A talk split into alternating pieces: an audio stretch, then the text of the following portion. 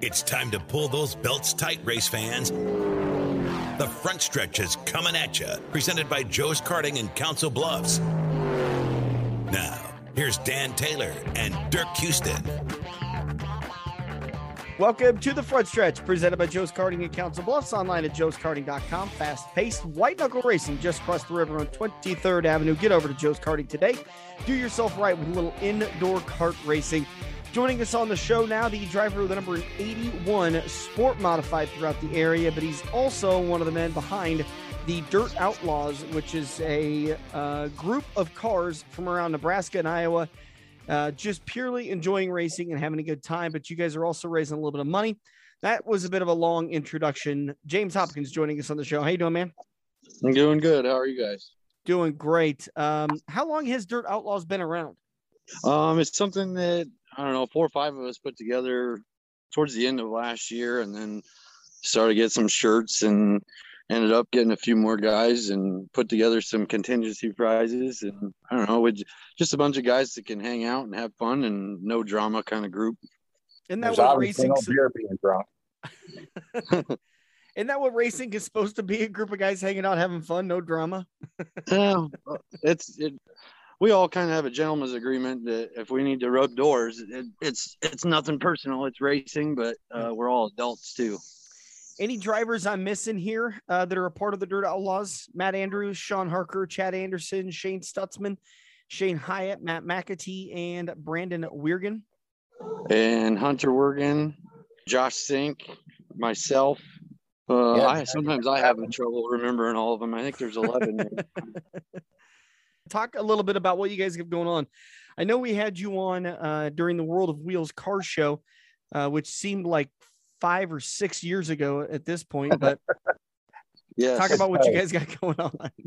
um, well, the the Dirt Outlaws, we have a we partnered with uh, Matt Andrews' parents, um, and they put in they're putting up twenty dollars for every Dirt Outlaws feature win, and I think right now we're sitting at uh, forty one wins I haven't uh, added that up, but I think it's what is that seven eight hundred dollars eight hundred and twenty dollars. See, I, I you don't even need to add it up. Just ask Dirk. He's literally um, the human calculator.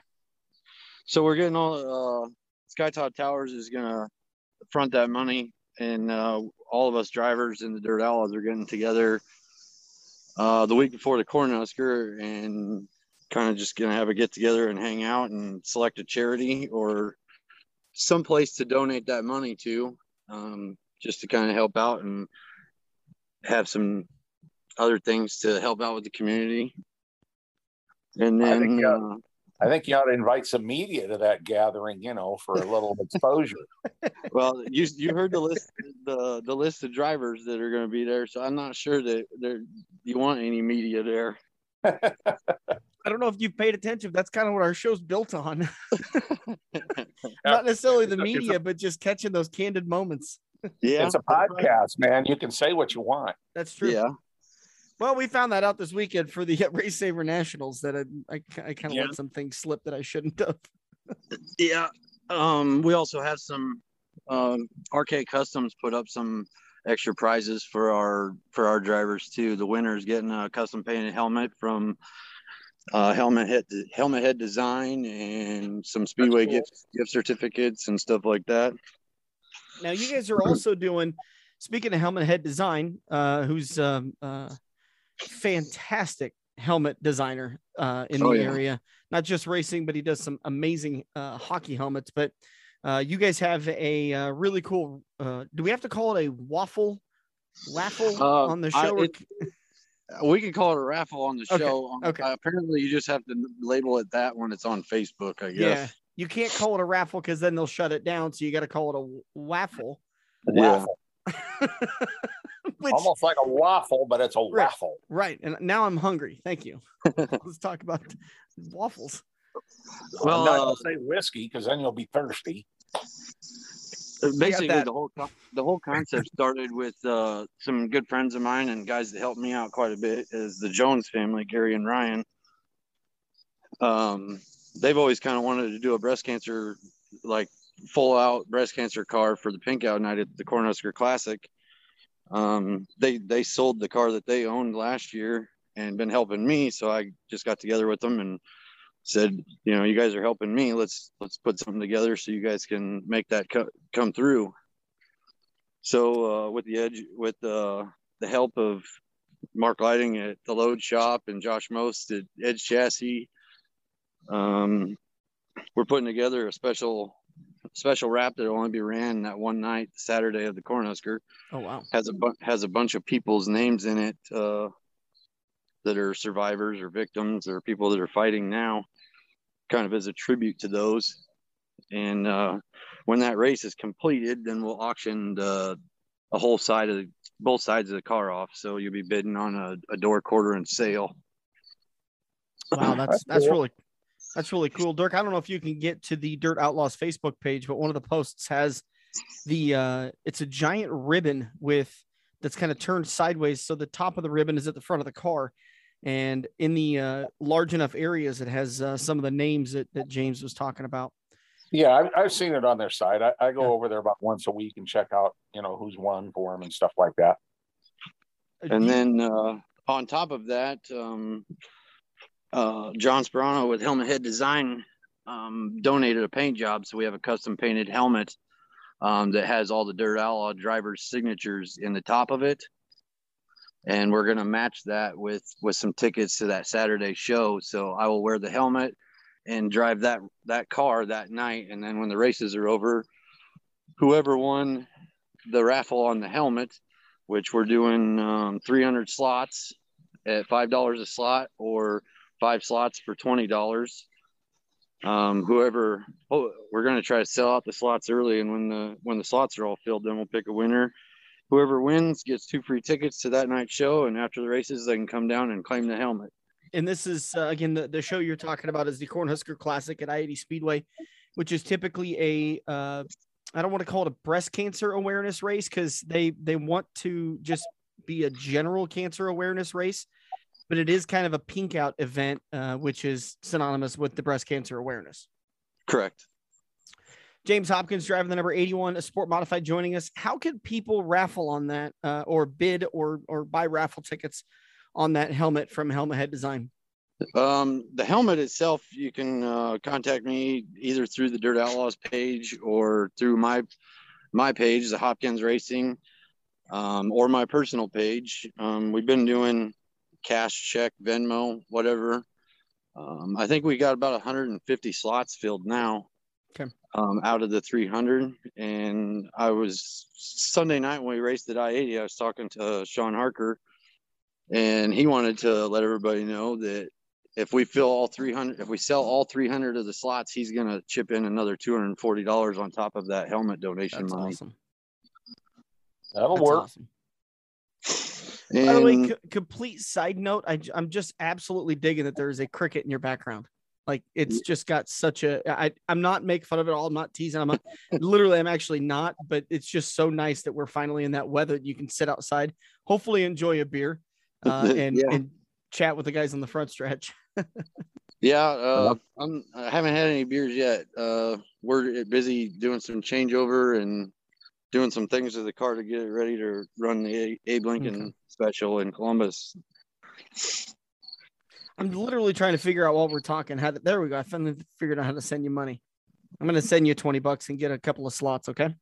well you you get five and i mean i could send you Yeah. pictures if you want of what's left or we do randoms whatever Just do randoms. I'm not that. It's. I'm. I'm not gonna win. and uh, we're still selling the names for the slot. We're gonna we're gonna wrap the car in, uh, in between the Abe Lincoln and the Cornhusker. So anybody wants to add some more names or buy some T-shirts, I have some stock left of uh, of the T-shirts. We have the black and the pink, some limited sizes, but we can take those orders all the way up Okay. till the race, I guess. It just I won't be able to have them printed by then. How much for the name on the car? Um, if you're just doing a name, it's five dollars. If you or you can do um, two shirts and a name for twenty dollars, or just a shirt is twelve. Okay. And virtually all of that money is also being donated, um, except for minus the shirt cost. We're not looking. To, we're not making any money off this. Not twelve bucks a shirt, you're not. That's No. sure. Yeah, I got to imagine those shirts are probably four or five bucks a piece. So, yeah, about seven bucks going to the uh, going to the charity. Correct. Good deal. Um, with every with everything right now, um, if the helmet sells out all 300 slots, and with the way way t-shirts sales are, and if we get two three hundred dollars aside for the for the car after the race, um, uh, we're probably looking at donating between 200 or about 2,000 to 2,500 bucks. That's awesome. Oh. Yep. Good deal on that. All right, let's recap what we've talked about so far with James. Uh, he's a part of the Dirt Outlaws uh, group of racers that is racing to raise money for a yet to be named charity. Uh, we are waiting for our invitation to that meeting so that we can document how the charity was decided and the total number of uh, beers that that disappeared during that during that meeting. Um, then uh, James is racing a very special um, breast cancer awareness, or uh, do you just want to call it a cancer awareness? I mean, it is pink. Uh, it's uh, it's based primarily on uh, breast cancer awareness. The money for that is all being donated to the Breast Cancer Research Foundation. Okay. Um, when I spoke with Joe, in order for him to stand behind it and and be a, a supporter of it, he made me do my due diligence on where the money was going to go. So Yeah, that's one thing that it you know I I have noticed I eighty Speedway is very very very good about when somebody comes forward and wants to donate money to a charity, they make them go through the the normal process. It it would be nice just to be like, here's the money, let's just call it good. But nope, they they have a very checks and balances system that verifies that this is what's going on. Yeah, uh, Joe Joe taught me a few things because it was a very simple idea when I when we first like conceived it, and I didn't really realize how much, I guess, unwritten stuff is out there that you got to know about. hmm And he would be the one to to be able to navigate that. Yeah, he's he's definitely helped me out with a lot of that stuff. Uh, so again, every time that one of the Dirt Outlaw drivers wins, Skytop Towers donates uh, twenty bucks. Yep. 20 bucks. So far, Matt Andrews has eight wins. Sean Harker is leading the way with 13 wins. He also picked up the I 80 Speedway Track Championship and the Eagle Raceway Track Championship. Chad Anderson has four wins, near, narrowly missed that Eagle Raceway Track Championship. Uh, Shane Stutzman, nine wins, picked up the I 80 Speedway Track Championship. Shane Hyatt, three wins. Matt McAtee, three wins.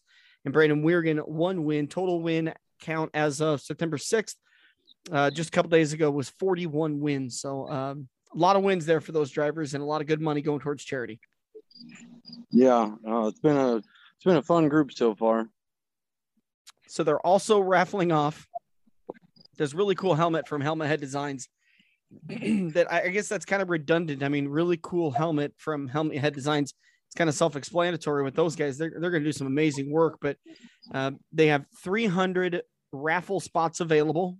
Uh, I think James said there was about 150 filled up, so now 155.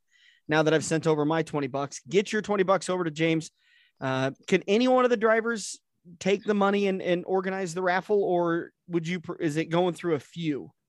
Um, any any of them can. Uh, I I'm the one that has the sheet that's been logging everybody's names as to who has what numbers. So Uh, just message James uh, 20 bucks through through Facebook Messenger, through PayPal, through Venmo, uh, in the in the pits, whatever. What what, what races are you going to be at this weekend?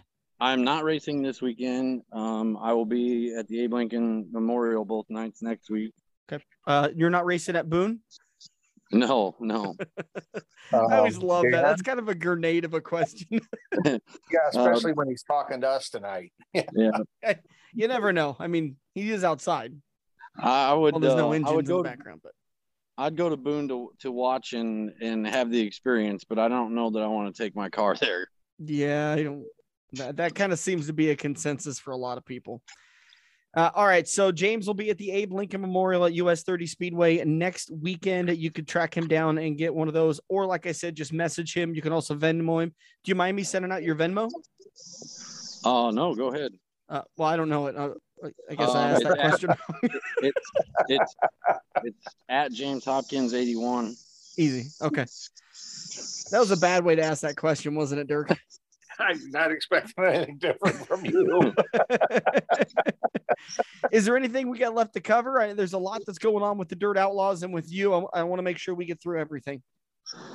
Yeah, I just uh, I just want to try to get as much support behind this this whole charity raise uh, raising money thing that we could, and I appreciate you guys taking the time to try to help us spread the word. We're Of course, only a couple weeks out here, so That's what we do. we've lost uh, far too many uh, to cancer within the community, and within the last couple of weeks, uh, I think of Dan Jackson that, that passed away very quickly. Uh, what two weeks ago, uh, and then we uh, who the racer we lost down in uh, Shelby County, down the Harlan area. Um. I'm drawing a blank. Yeah, I'm gonna have to go back and look at that. I cannot remember it because there was another one that gets uh, that they lost uh, down at uh, Adams County Speedway last week. But anyways, um, James, uh, thanks a lot for the time on the show. Best of luck getting this done, and uh, I I hope I can win that helmet because that would be really really cool uh, trophy, and I think I would probably end up turning that around and, and doing something on the show to help raise more money. But yeah, uh, I have not purchased any slots for myself yet, but uh, I kind of want to keep it myself. Uh, yeah, uh, they just uh, they they brought it out to the shop tonight, and it's it's pretty. It looks even better in person. Wow. Yeah, I'm, I'm, I love the pictures of it on Facebook. The the back of it, the I-80, the Faith, the ribbon in the side of the helmet that says "Early Detection Saves Lives." It's, I mean, it's just a really, really well done helmet from from Helmet Head Designs. All right, uh, I think that's going to do it for us. Uh, unless there's anything else we need to cover, James, uh, we'll let you get to your crickets and beer. All right, I appreciate it. All right, man. Have a good night. Thanks a lot for your time. Thank you Thanks, guys. James. You know, it's it's really amazing how many drivers throughout the course of the season got something going on for one charity or another. Mm-hmm. You know, there's all I mean, at least monthly, there's Yeah. something going on. Well, the Race Saver Nationals was uh, a pretty good success. Uh, I believe 120 pre-registered sprint cars, Race Saver 305s, and uh, there's always a little bit of attrition. You know, guys register early, make sure to get their pit stall, and then stuff happens the last points night or the week leading up to it, and they're not able to make it, but they're pre-registered anyways. Still got 100 cars that actually showed up and raced. Uh, so it was a busy first night of racing. I think there was 13 heat races, and we came out of the J feature. Uh, there's an F, there's a G. So it was a G feature was what we started with on Friday night. Really, really sad to see first heat race that rolled out, and unfortunately for a lot of these guys, that first heat race is is going to be tough because the track is fresh it's just prepped it's slimy it's greasy it's eh, it, it's just not ideal for passing conditions. Mm-hmm. But what i was really really heartbroken to see was troy sanford destroy his car for the third time this year uh, on the first heat race of the first night of the race saver nationals and he was pretty much done Yeah, but I mean, the guys know when they, you know, when they even buy a race car, that could happen on the first lap of the first race of their career. Yeah. You know, I- so I they- always hate seeing that though. You know, it's it's like Oh, that, yeah. uh, like the first night of the races uh, uh, of a brand new season. All these guys have these beautiful, brand new looking cars. Somebody goes out and grenades an engine. You're just oh my god, yeah, brand new and- engine, couple of maybe a couple of nights on it, maybe uh, you know some testing two nights. Who knows? But just grenades the engine, and you're just thinking, oh boy. you don't know. It might have been a, a two-year-old engine too. You know, their new one wasn't done. We got to use the old engine for Yeah. two weeks. You know, then the new one will be done. But nope, didn't last. So Heat race winners on Friday was 23P John Painter Jr. And uh, I, I guess I just for the sake of brevity, we won't go through all the heat race wins. Uh, but uh, it was noteworthy on Friday night. Luke Cranston, who started on the pole of the second heat, heat ended up setting a new track record for Race Saver 305s, 12.337. And I believe he ended up he ended up dethroning uh, Tyler Drueke for that uh, that that right to own the uh, the title for the uh, fastest lap in 305 at Eagle Raceway. So Friday night winners again. The, the format was uh, was easy. Uh, win your A, win your heat, you're in the A. Finish second in your heat, you're in the B. Finish third, you're in the C. Finish fourth, you're in the D. So on and so forth. Uh, 20 cars started the A, and it finished like this, picking up the heat race win or the uh, feature win on Friday night and punching their ticket to the pole position was the 5X of Jason Martin. No surprise there. Two time uh, Race Saver Nationals champion went out last Saturday, the last fi- the final points night at Eagle and won, won the race. And that dude is just, he knows exactly how to get around Eagle Raceway. You know, the whole key with that many races over that many nights, and I did Roger work the track before the stock car A or before the race saver A? Uh, according to the planned schedule, he he worked the track after the sprint C and after the hobby A, which was so that they went sprint C track prep, sprint B sprint A, hobby A track prep, heat one, two, three, and four. And actually, I take that back. He did not work the track after that C. It was planned, but he did not go out. And, no, was that Saturday night? It was Friday night that he planned on going out and working it after the C and after the hobby stock A, but ended up not going out there and doing that because the track kind of came together perfectly, and so he he elected not to. But I know he I know he worked the track Sunday night before the A for the final race. So yeah, you know, and at that point, you're on just a little bit of a guess. You've got a pretty good idea what the track's going to be, but it's still a little bit of a crap. Yeah. So, uh, like I was uh, talking about, Jason Martin picks up the win. Tyler Drueke comes home second. Third place was John Painter Jr., the 23P that I mentioned earlier, won his heat race early in the night. Uh, fourth was Luke Cranston. Fifth was Ryan Hall. Sixth was uh, Jason Danley. Seventh was Sean Pointer. Eighth was Stu Snyder, and ninth was Mark Pace. And then 10th was Dusty Ballinger. Now, we only took nine, but I point out Dusty Ballinger because John Painter Jr. ended up getting disqualified uh, during post race inspection. And this will sound familiar to you, Dirk titanium bolts in the U joint. Yep. Heard that one before. Can't have that. And so he was disqualified, ended up having to come uh, uh, trying to requalify on Saturday and Sunday. That put Dusty Ballinger in the ninth starting position for uh, Sunday's A feature. It is worth noting on Friday's feature that uh, Trevor Grossenbacher was running about sixth, but got into a pretty nasty wreck with Brian King and was not able to finish the race. And that was kind of um, typical of, of Trevor's weekend. He just did not have a good weekend. He had a fast car, but he just didn't have any luck. Saturday night's A feature results. Joey Danley gets the win Really, really fast car for Joey. He came on the show Saturday night with that joint effort with Roland Race News and talked about how they'd just been struggling, but they finally found something on Saturday night and they were getting, beginning to get confidence back in that car. Uh, second was John Carney in the 74B. Third was uh, Claude Estes in the 74E. Fourth was Trevor Grossenbacher. Fifth was uh, Tyler Harris. Sixth was Kevin Ramey. Seventh was Danny Wood. Eighth was Dustin Stroop. And your ninth finisher was the 20 of Chad Wilson. Good racing there. Again, Saturday night was probably my second favorite night. Uh, leaving that night, it was my favorite night of racing because it was really competitive. A lot of mixing around, a lot of guys that that uh, that were able to move through the field and, and come up through quite a few of the creature features. Then we get to Sunday. Sunday was, uh, and again, that's so this is Sunday's B feature. These are the nine final cars that qualified for Sunday's A feature for the Race Saver Nationals. Clint Benson ended up getting the win. Second was Chase Brewer. Third was Gene Ackland. Fourth was Toby Chapman. Fifth was John Ricketts. Sixth was Brandon Bosma. Seventh was Zach Blurton. By the way, I talked to Zach after the races. It was half the fun just watching Zach come out of the D, and he absolutely licked the field. That man found some speed that nobody else had. I want to say it was in his D feature that he ended up winning. He was literally seven tenths faster than second place consistently every single lap, just took him to the woodshed. In his C, same thing. He was about a half a second faster when he won that race.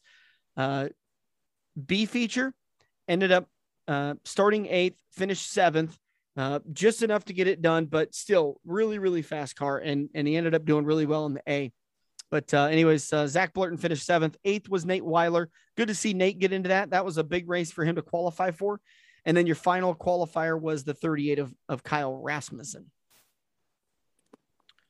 That brought us up to our A feature, the three wide start. And um, Dirk, if you ever get a chance, I would go back and watch on IMCA TV. If you know anybody that's got a subscription or you can get the race, um, that was wow, that was a, an awesome A feature.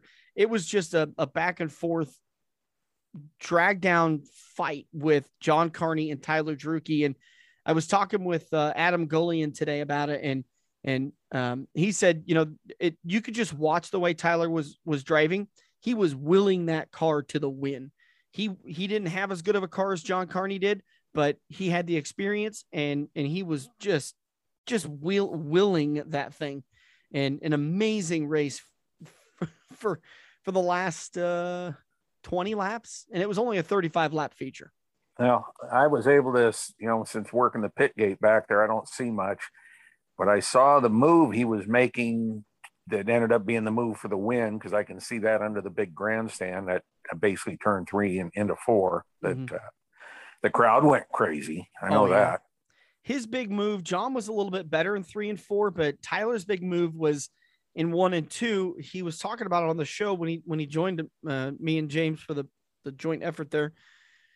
Going into one, he could hit those ruts or those bumps perfectly, and then diamond the corner off. And he got such a huge run down the backstretch that he was in the perfect position to take the lead going into three. But the problem is that John was running the high side and got a really big momentum run off of four. And for a couple of laps, John would be able to get right up there and actually get his nose out in front of him. Again, if you want to hear it, that was one of the best interviews I think I've ever done, I've ever been a part of. I don't want to say I've done it because Tyler just knocked it out of the park with his how smart he is, how intuitive he is, his education, the way he's able to talk about it, his experience. He it was just a, a an awesome interview, and I to suggest you guys go back and listen to it. And Dirk, I wish you would have came up because you'd have had some good questions for him too. it's kind of tough to do an interview about a race when you don't see the race. Yeah, that, that's probably very true. Top finishers. Tyler Drueke gets the win, followed by John Carney, who finished on the hook, but ended up finishing second. Jason Martin in third, Jason Danley in fourth, Luke Cranston in fifth, Dustin Stroop in sixth, Kevin Ramey in seventh, Sean Pointer in eighth, Chad Wilson in ninth, and Stu Snyder with the top five or top 10 finish. So that's the way the Race Saver Nationals wrapped up. Uh, Dirk, let's take a quick break. We're going to come back. We're going to talk uh, some local news that we haven't had a chance to get to yet. And we'll talk uh, national news and get you set for Sunday's race coming up for NASCAR. But uh, all right, let's take a quick break. We'll come back. We all have that coworker that runs their mouth off at how great they are. They shot a 5 under par, 95 mile an hour fastball, bench press 375, brah. Wouldn't you love to shut them up by schooling them at Joe's Karting? Council Bluffs premier indoor karting track, professionally designed so each corner is your opportunity to embarrass your coworker. Call Buddy for your next company outing at 712-256-5278. Joe's Karting, white knuckle racing just across the river on 23rd Avenue next to AMC 17. The official watering hole of the front stretch has you covered any day of the week with the best wings, great burgers, and amazing steaks. Each weekday from 4 to 6 is happy hour, featuring dollar off draft and well drinks plus $4 luberitas. Mondays are kids' night. Tuesdays are all you can eat wings for $12.95. And the lube even delivers to the Council Bluffs area. Like Quaker Steak and Lube Council Bluffs on Facebook for a full list of weekly events. Get to Quaker Steak and Lube. Mid America Drive, Council Bluffs. We're hooked up in turn two and still showing the green flag on the front stretch. Welcome back to the front stretch, presented by Quaker Steak and Lube, the official watering hole of the front stretch. Saturday night's race at Richmond for the Federated Auto Parts Salute to American Heroes 400, which, by the way, will be going on on the anniversary of September 11th. It's going to be on the big screens at Quaker Steak and Lube. Uh, I believe, uh, no shocker here, Kyle Larson nabbed the pole with Hamlin being second, Truex third, uh, Kurt Busch, then Kevin Harvick, Joey Logano, Brad Keselowski, Ryan Blaney, Aric Almirola, and Christopher Bell are your top 10 qualifiers. before we get to talking about what happened at Darlington and recapping some of the race re, uh, race results there, let's talk about some of the local news that happened here in the uh, local area. And we got to start off with uh, scary news for uh, Cody Ledger Racing as he was injured in a race Monday night at Huset's Speedway. Still haven't exactly been able to put together what happened, but uh, talked with uh, somebody close to the situation, and they said that they were watching on uh, on the stream, and all they saw was that Cody was somewhere around the tenth position, and all of a sudden, when they kind of stopped with the victory lane interviews and did kind of a wide shot, you could see Cody's car sitting into turn three, and the ambulance was on the scene. Apparently, Cody was uh, complaining of a lot of pain. Um, I haven't heard if he hit the wall, if he hit another car, if I, I just haven't heard anything of what happened. But uh, on Tuesday morning, team the, the Cody Ledger Racing kept giving updates on their situation. At 2:45, Cody was set for pre-op, and uh, surgery was scheduled for three o'clock. They're still waiting, and Cody is in a lot of pain, but the nurses are doing a great job to keep him comfortable and giving him medicines every two hours. At 4:20, they took Cody back. Uh, excuse me, at 3:50, they took Cody back for pre-op surgery. Was going to take a couple of hours. At 8:21, they gave an update that said the screws are in and they have to place the rods and close the incision. A lot of uh, imagining, a lot of imaging back and forth to make sure everything is placed correctly. Uh, could be a couple more hours. And then about 9:45, they said Cody is out of surgery, uh, going to post-op room for about an hour and a half. The surgery was very, the surgeon was very pleased with Cody's procedure and the results. They did not find an ins, they did find an incidental Huh. Hairline fracture in C7. Yes. I'm just struggling with the way that sentence. I know. I'm just struggling with the way that sentence readed. way, way, way it readed? Yeah. Yeah. Have you another get, step. You get what I what I what I was trying to say. I've listened they, to you enough. I get it. you speak, Dan. they did find a hairline fracture. You're absolutely right on, on the C7 vertebrae. On the arterial side, which means towards the stomach, they do not do anything about it. Side. What's that? Anterior side. Oh, it's A N T E R. Anterior? You yeah. said arterior. Oh, I, did. Imagine that. I, I mispronounced something. Well, uh, that's why I'm just explaining. Thank you. Yeah. That uh, means to the center of the body. They're going to put him into a special collar chest, uh, chest collar for the first six weeks. And then for the rest of the four months, he'll be on a regular collar, no driving for the next four months. So it sounds like Cody Ledger's season has come to an end. But luckily, it's coming to an end with the ability to be able to heal back up and uh, and get back out there eventually. So well, with an injury like this, they're gonna they'll decide if he's going to race again after this four months. Mm-hmm. You know, that's that's not for certain yet. You know, it's a serious injury when you have sur- uh, you know surgery in the you know upper part of your back into your neck area. That's that's big business there. So more of an update at uh, 9:45. Uh, that's the one I just read. 11:55 uh, Monday night, Cody was still in post-op at 1:32 Tuesday morning. Cody got back to the room at about 12:30, and the first thing he said to Katrina, his girlfriend, and uh, his baby's mama, and to Susie was, "You guys are a sight for sore eyes." He was getting a little frustrated in his po-op. Post-op, he ate some ice cream, and his pain level is currently manageable. At uh, about 6 a.m., Cody ate some applesauce, and the nurses are able to manage his pain levels he asked what day it is, and honestly, we kept thinking it's still Tuesday. Then uh, Tuesday afternoon, um, he's been able to get out of bed pretty well. They're all very proud of him, and he said he's feeling good. And he'll be up and moving around. So good. Uh, sounds like good progress there so far, but uh, scary little thing for uh, for one of our local guys. Yeah, I'm.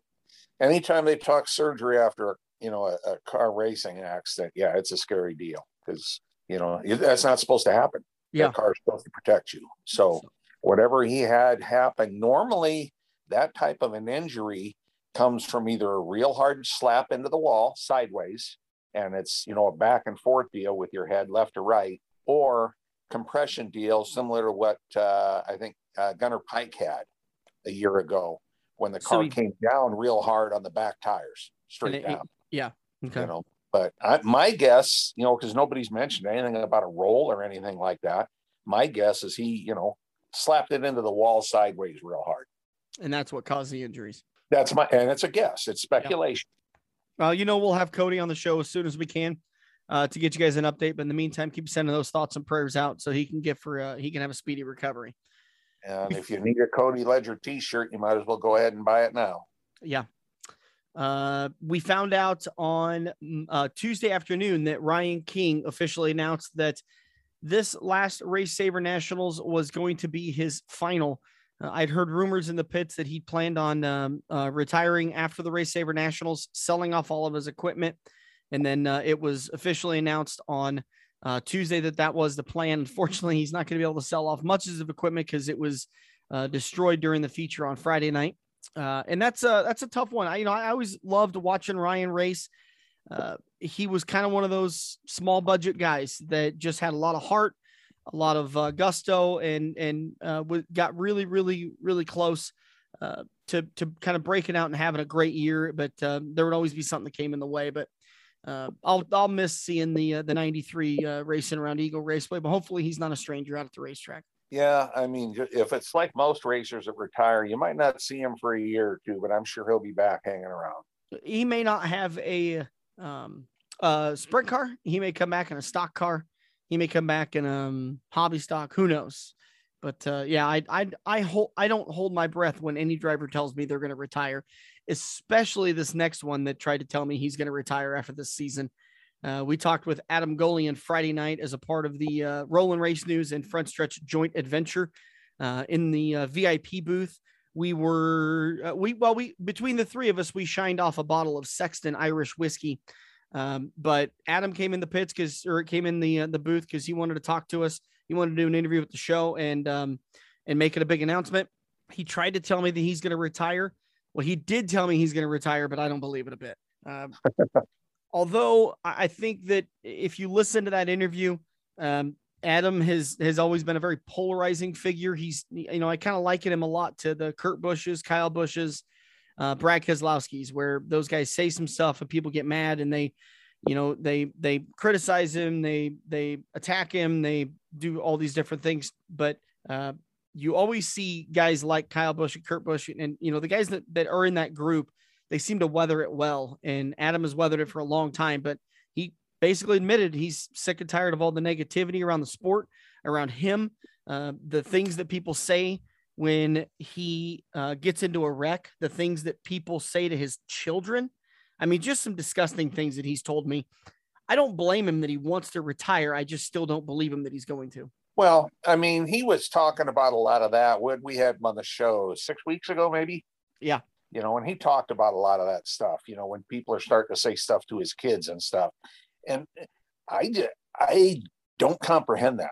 I don't either. And, you know, I don't either. Who, who in their right mind, especially if it's an adult, is going to go up and say something to a kid? Yeah. What is wrong with you? You know, it just, it, it, he, I, I, I obviously really like Adam. Uh, just his kind of aggressive personality brings on this stuff, but there's got to be a line. He and he's I think he said it either during that interview when we were talking to him. He's got no people problem with people saying stuff to him, but to to say it to his wife and to his kids is just unacceptable. And that's because they don't have the balls to say it to him. you know, that's what social media has done to people. Yeah. yeah. yeah hey, Adam doesn't even have a Facebook page, but people still message death threats to his wife they they just do some horrible things. It's just you know, disgusting. You aren't my age. In my age, you had to go up to him and say it to him, and you you, you know take the shot of getting punched in the nose. You know right. that was the you know that was the retaliation. Nobody was going to pull a gun and shoot you. Yeah. But if you said something to the wrong person, you were going to get you know punched in the nose. Anymore, you know, somebody get these keyboard commandos and they just go crazy because they think they're hiding in mommy's basement and it's all good. Yeah. You know, and it, it's just sad. It is so sad. It really is. So I guess it's the world we all kind of live in and we got to learn how to deal with. But it'd be unfortunate to see if see Adam uh, left because the guy's got such a passion for the sport. Um, you could love him or hate him, but he's got a passion for the sport that we need. We need desperately. Just my thoughts on it, but um, yeah. So those are the two big uh, or three big news news pieces. Uh, Cody Ledger getting injured. Uh, we talked a little bit in turn one about uh, Tyler Drueke getting that win. Such a great win for the local fans. They always talked about, you know, uh, it was always Texas that was always so strong at the Race Saver Nationals. And I think I think I uh, the Midwest, uh, the Eagle regulars showed up and and really put on a great performance at the Race Saver Nationals. Uh, what we had Drueke, Martin, Danley, um, Pointer, and Snyder all in the top 10. And that that might be the best showing that the locals have had in one race. Yeah, that might be. You're absolutely right. I have to go back and look at some of the results, but that that very well could be. A lot of locals have won, you know, but mm-hmm. as far as a group, you know, half the cars in the top 10. I know the other one of the years there was like eight cars from Texas in the top 10. So but. yeah. Uh, all right. So anything else locally you can think of we need to talk about? And I know uh let's see. I do need we do need to go back and talk about um there was a driver at Adams County Speedway uh that was a regular at Adams County Speedway that passed away just recently. Uh drives the number 12G.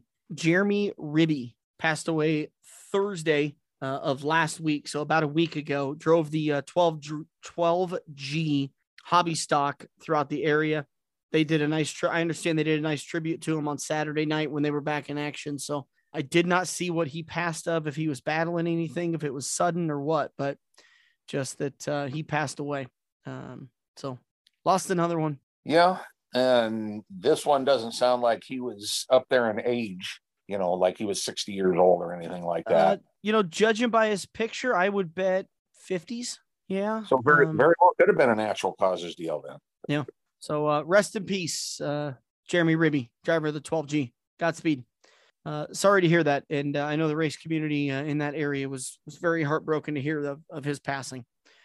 All right, local uh, national news. Uh, NASCAR wrapped up next gen testing at Daytona. Um, again, the drivers that were involved on Tuesday and Wednesday, NASCAR and Goodyear held a next gen test at Daytona International Speedway with eight cars driven by Chris Chris Buescher, William Byron, Ch- Ross Chastain, Cole Custer, Denny Hamlin, Joey Logano, and Ricky Stenhouse Jr.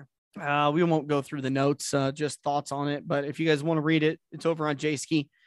Um, I should go through and read that a little bit and see what the final test, what what some of those guys said about how the car handled, especially super speedway racing. Yeah, I mean, anybody that doesn't that calls themselves a NASCAR fan and doesn't read some Jayski at least once every couple of weeks is missing out.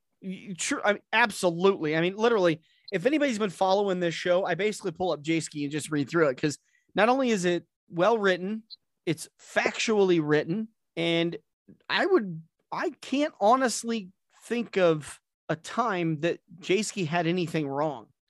Yeah, I mean, I think he's actually a little ahead of Bob Pockrass most of the time. Yeah, and Bob's stuff is always good too. Yeah, mm-hmm. I, I, think it's him and Bob Pockrass are two of the of if they say it, it's true. That's it, it, you know, th- there's a lot of people, and and you and I are one of them that will talk about um, the uh, the the lack of being able to trust modern media and, and not putting a spin on it or trying to gen- generate ratings. Jayski and, and Bob Pockrass put it out there as it is. And that's as, that's as good as you can expect. Yeah. I mean, that's going to be the most accurate information at that time. Uh, real quick, let's get the show wrapped up. We'll get people back to their days. We appreciate everybody hanging out and listening to the Front Stretch podcast. Do us a favor, make sure to like and share. Got a couple of details to wrap up before we get to the uh, Darlington race results. Kyle Busch fined $50,000 for safety infraction at Darlington.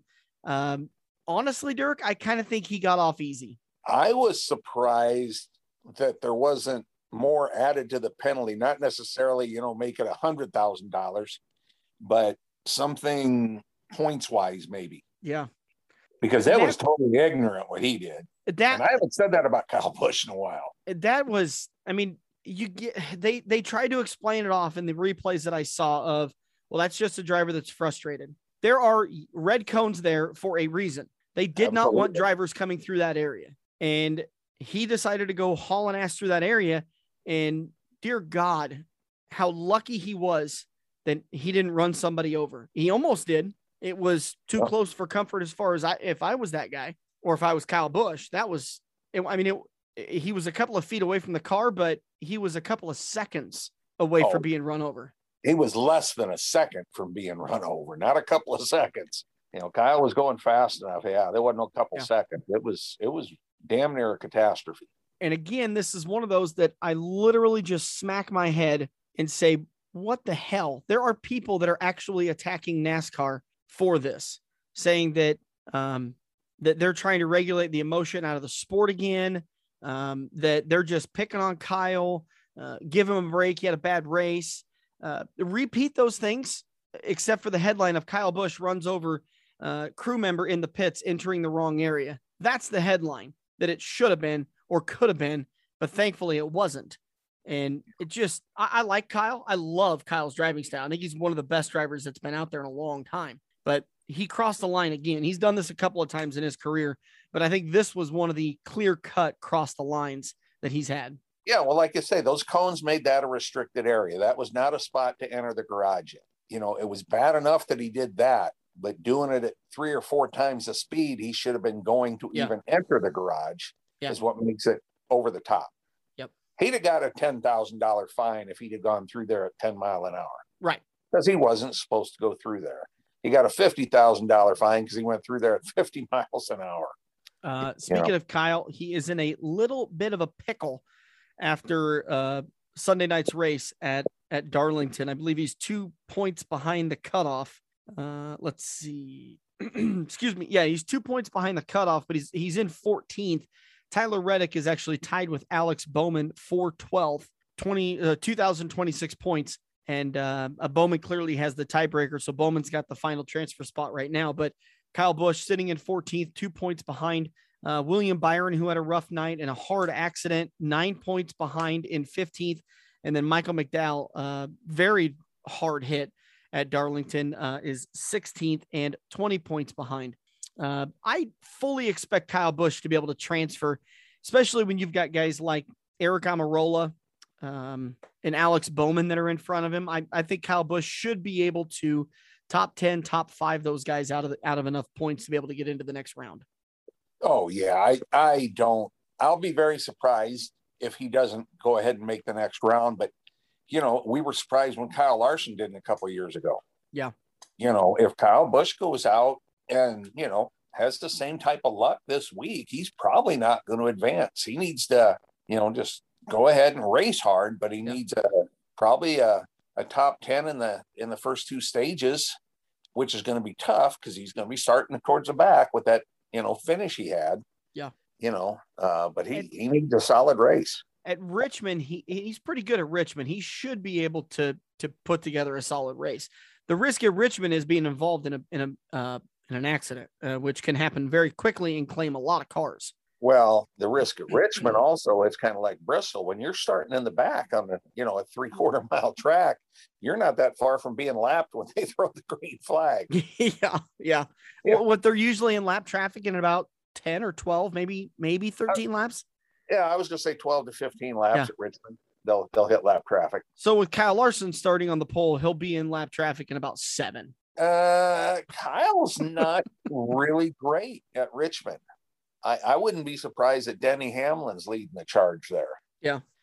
Well, let's get through the uh, the uh, Darlington results. Denny Hamlin ended up getting the win after Denny finished first in stage one, uh, fourth in stage two. Larson gets the uh, second place finish after finishing second in stage one, first in stage two. Uh, then it was Ross Chastain. Good run for Ross. He was in the top 10 all day long in that 42 car, ninth in stage one, third in stage, stage two, and third on the day. Martin Truex Jr. finished fourth. Kevin Harvick finished fifth. Kurt Busch, Brad Keselowski, Joey Logano, Chris Buescher, and then Austin Dillon rounded out your top 10. Bad days for the playoff contenders. There was actually quite a few playoff contenders outside of the top 20. In fact, I think I'm counting five, maybe six. Michael McDowell finished 37th. Kyle Busch finished 35th. William Byron finished 34th. Chase Elliott 31st. Alex Bowman 26th. Um, Ryan Blaney 22nd. And outside the top 20, I guess I that wouldn't count Christopher Bell, who finished 20th, but still not a good day for a playoff contender. No, no, not at all. But the fact that there was so many of them back there just kind of yeah. levels the playing field a little bit. There was uh, quite a few uh, rough accidents, like I talked about. Um, and then uh, the only other highlight I watched, I watched the, or I listened to the radioactive and Martin Truex Jr. was supposed to come off as the race leader late in that race, but ended up having a uh, too fast exiting pit road penalty and had to uh, to come back through. I think he had to go to the tail end of the long, of the uh, lead lap cars. Uh, and uh, but he was still able to get up there and, and, and finish fourth. But he should have been one of the contenders for that win. Yep, coulda, woulda, shoulda.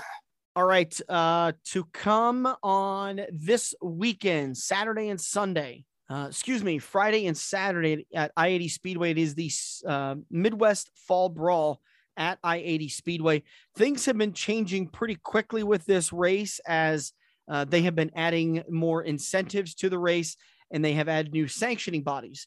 Originally, it was going to be Friday was going to be the all local guys, and then Saturday was going to be the ASCS show, but they have adjusted it now to where ASCS is going to be a part of the uh, both nights, and it's going to be four thousand to win on Friday, Friday and Saturday. Again, it's the uh, Bobby Parker Memorial slash Midwest Fall Brawl weekend. Bobby Parker, obviously the father of uh, Dennis Parker, who used to run the uh, Nebraska 360 Sprint Series. Uh, oh, Dirk, get this purse. Uh, the Malvern Bank uh, or the ASCS, four thousand to win, but it's a thousand to start. That's, That's a, hefty.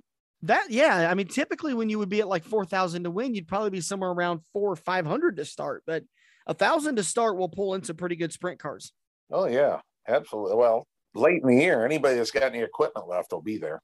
Yeah. Oh, I'm, I'm reading that flyer a little bit better now. It's 4,000 to win both days.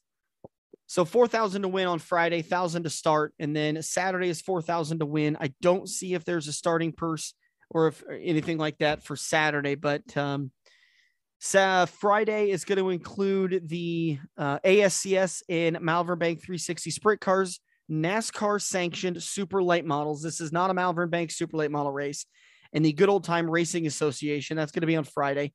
And then on Saturday, it's going to be ASCS Sprint Cars, again, NASCAR Super Late Models, and the Midwest Classic Stock Car Association. Three classes, two nights. Uh, general admission tickets uh, looks like 22 for adults, five for kids, six to 12. Kids five and under get in for free. So big race coming up at I-80 Speedway for the sprint cars. Again, that's this Friday and Saturday. And then on Sunday, we've got the uh, oh, excuse me, Saturday night is the race at uh, Richmond, and that race is at uh, 6:30 Central Time. Stage breaks at eight, lap 80, 235, and 400. It's a 400 mile race. It'll be broadcast on NBCSN, MRN, and Sirius XM. Did you say the race ends at 400 laps? Yeah. Well, that's not a 400 mile race. It's a three quarter mile track. So it'll be 300 miles, 400 laps. That's odd. Yeah, because it's a little under, so it should. Yeah, that's odd. I wonder if uh, that's really odd that we're talking about that, and we've got an issue on, or we've got a thing on Jayski. Oh, hey, uh, by the way, this uh, Friday and Saturday is the uh, NASCAR Super Late Model Track Championship. Jake Neal has a two point advantage over Ben Schaller, 10 point advantage over Bill Layton, 36 over Troy Daly, and 42 over Brad Purdue. That's going to be a fun one to watch over those two nights as uh, those two guys go at it for the uh, track championship at uh, I 80 Speedway for the NASCAR Super Late Models. Anything, uh, anything else we need to cover? Uh, not right off top of the head. I mean, we got uh, uh, Lucas Oil at Knoxville a week from Saturday. Yep. Um, yep. yep. I'm wondering. I, I mean, I'm seriously wondering with the way the pandemic's picking back up if Kansas Speedway is going to have fans or have to send all that money back.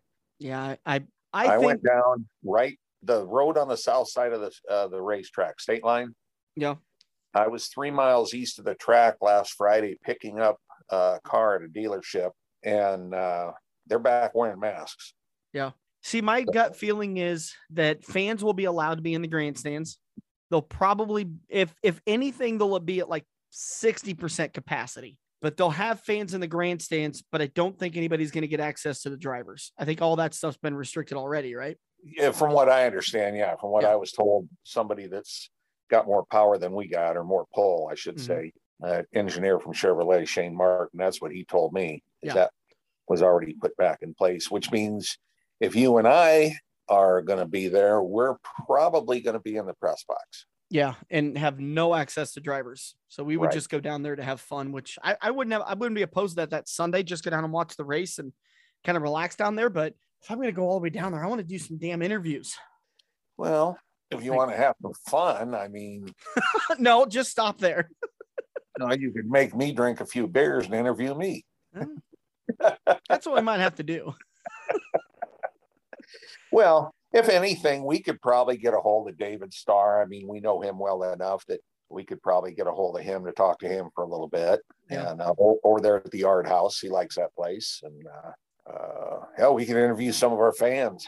That'd be a Have a change. fan, fan appreciation show. Hey, there we go. That's an idea. Do we have those? We We do. haven't had one yet. No, we have a couple of fans, right? Oh, well, if they all got their check, we've got several. True. Very well true. I I'm, I'm I I don't know if I got mailed out or not. Crap.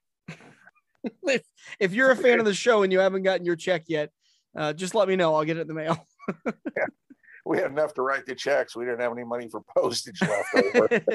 I think I'm still trying to get uh, some prizes out to some people from the contest last year. But um, anyway, sorry. I think that's going to do it for us today. Once again, the Midwest Fall Brawl at I-80 Speedway on Friday and Saturday. And then Saturday night is the race at Richmond for NASCAR. Uh, Boone Super Nationals going on. Uh, we really don't cover that very much. There's enough stuff going on around there. And I don't have the energy to go over there after the uh, Race Saver Nationals. I'm I'm still beaten. It's Thursday. Wait, it's Wednesday.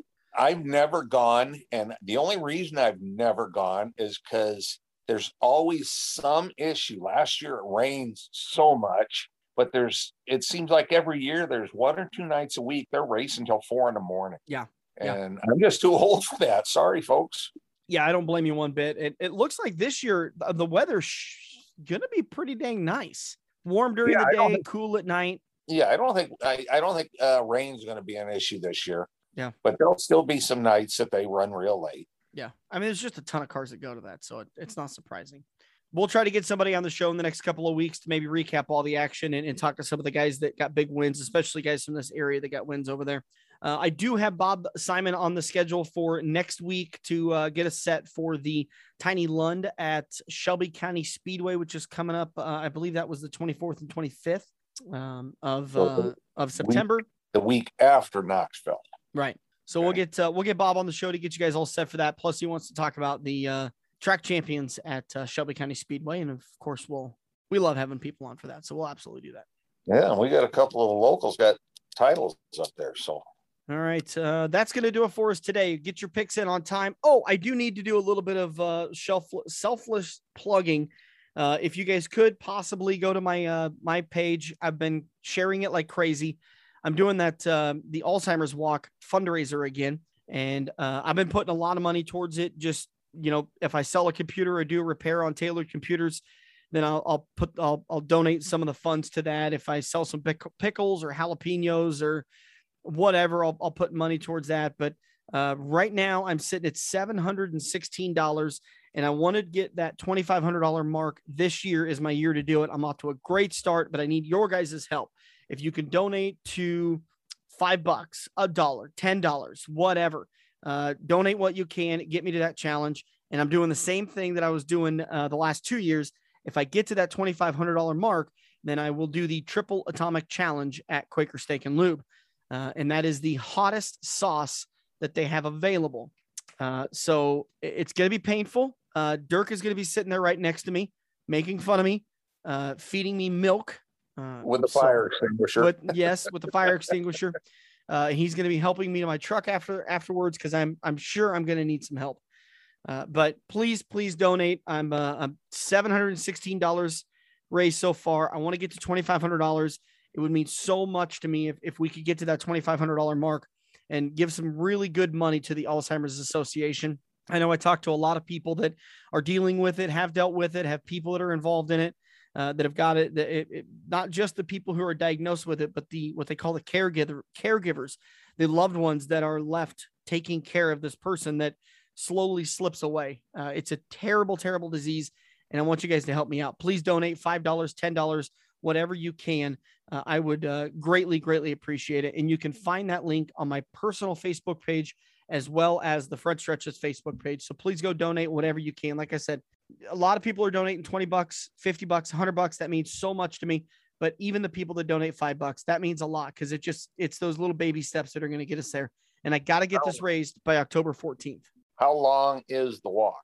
How long away is the walk or how long is No, the walk? How long is the walk? Is I think it's a- miles? I think it's only like a mile. Okay, so it's a short walk. Yeah.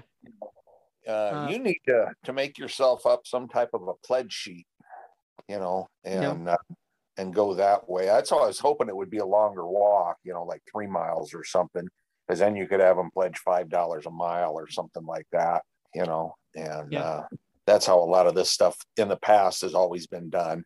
But you know, that's again for longer things, and you donate, you know, or something that that's more repetition. You know, like there might be a hundred laps type thing on a walking track, those relays for life and stuff like that that they do. Yeah, this one is uh, it's a very it's it's more of just kind of a uh, it's a very leisurely walk. Uh, there, I think there might be a two mile option. Uh, Sarah, who obviously her mom is is or her grandma is battling Alzheimer's right now, so it's a very special cause for Sarah and I, and, and we always get Piper all dressed up and, and take her out, and she's always the you know the class of the field with being so rambunctious and, and happy and and uh, and just making everybody smile and and uh, it's a very animal friendly walk. So um, You guys ought to leash up your chickens and throw a few uh, I'm not kidding. Don't in front of them and- she she gets she, people send her these pictures of people walking their chickens every single week. Every week we get these pictures, and I I can't handle it. I can't. If we if we uh, don't please let's not mention it to her. I think she's forgotten it. I can't. I just I I can't be the guy walking at the Alzheimer's walk with a chicken or a duck. I can't do it. I draw the line at my dog. All right. So once again, uh, please uh, donate to the Alzheimer's Association. You can find the link on the Front Stretch Facebook page. Uh, it's going to be at the top of the page for quite a while.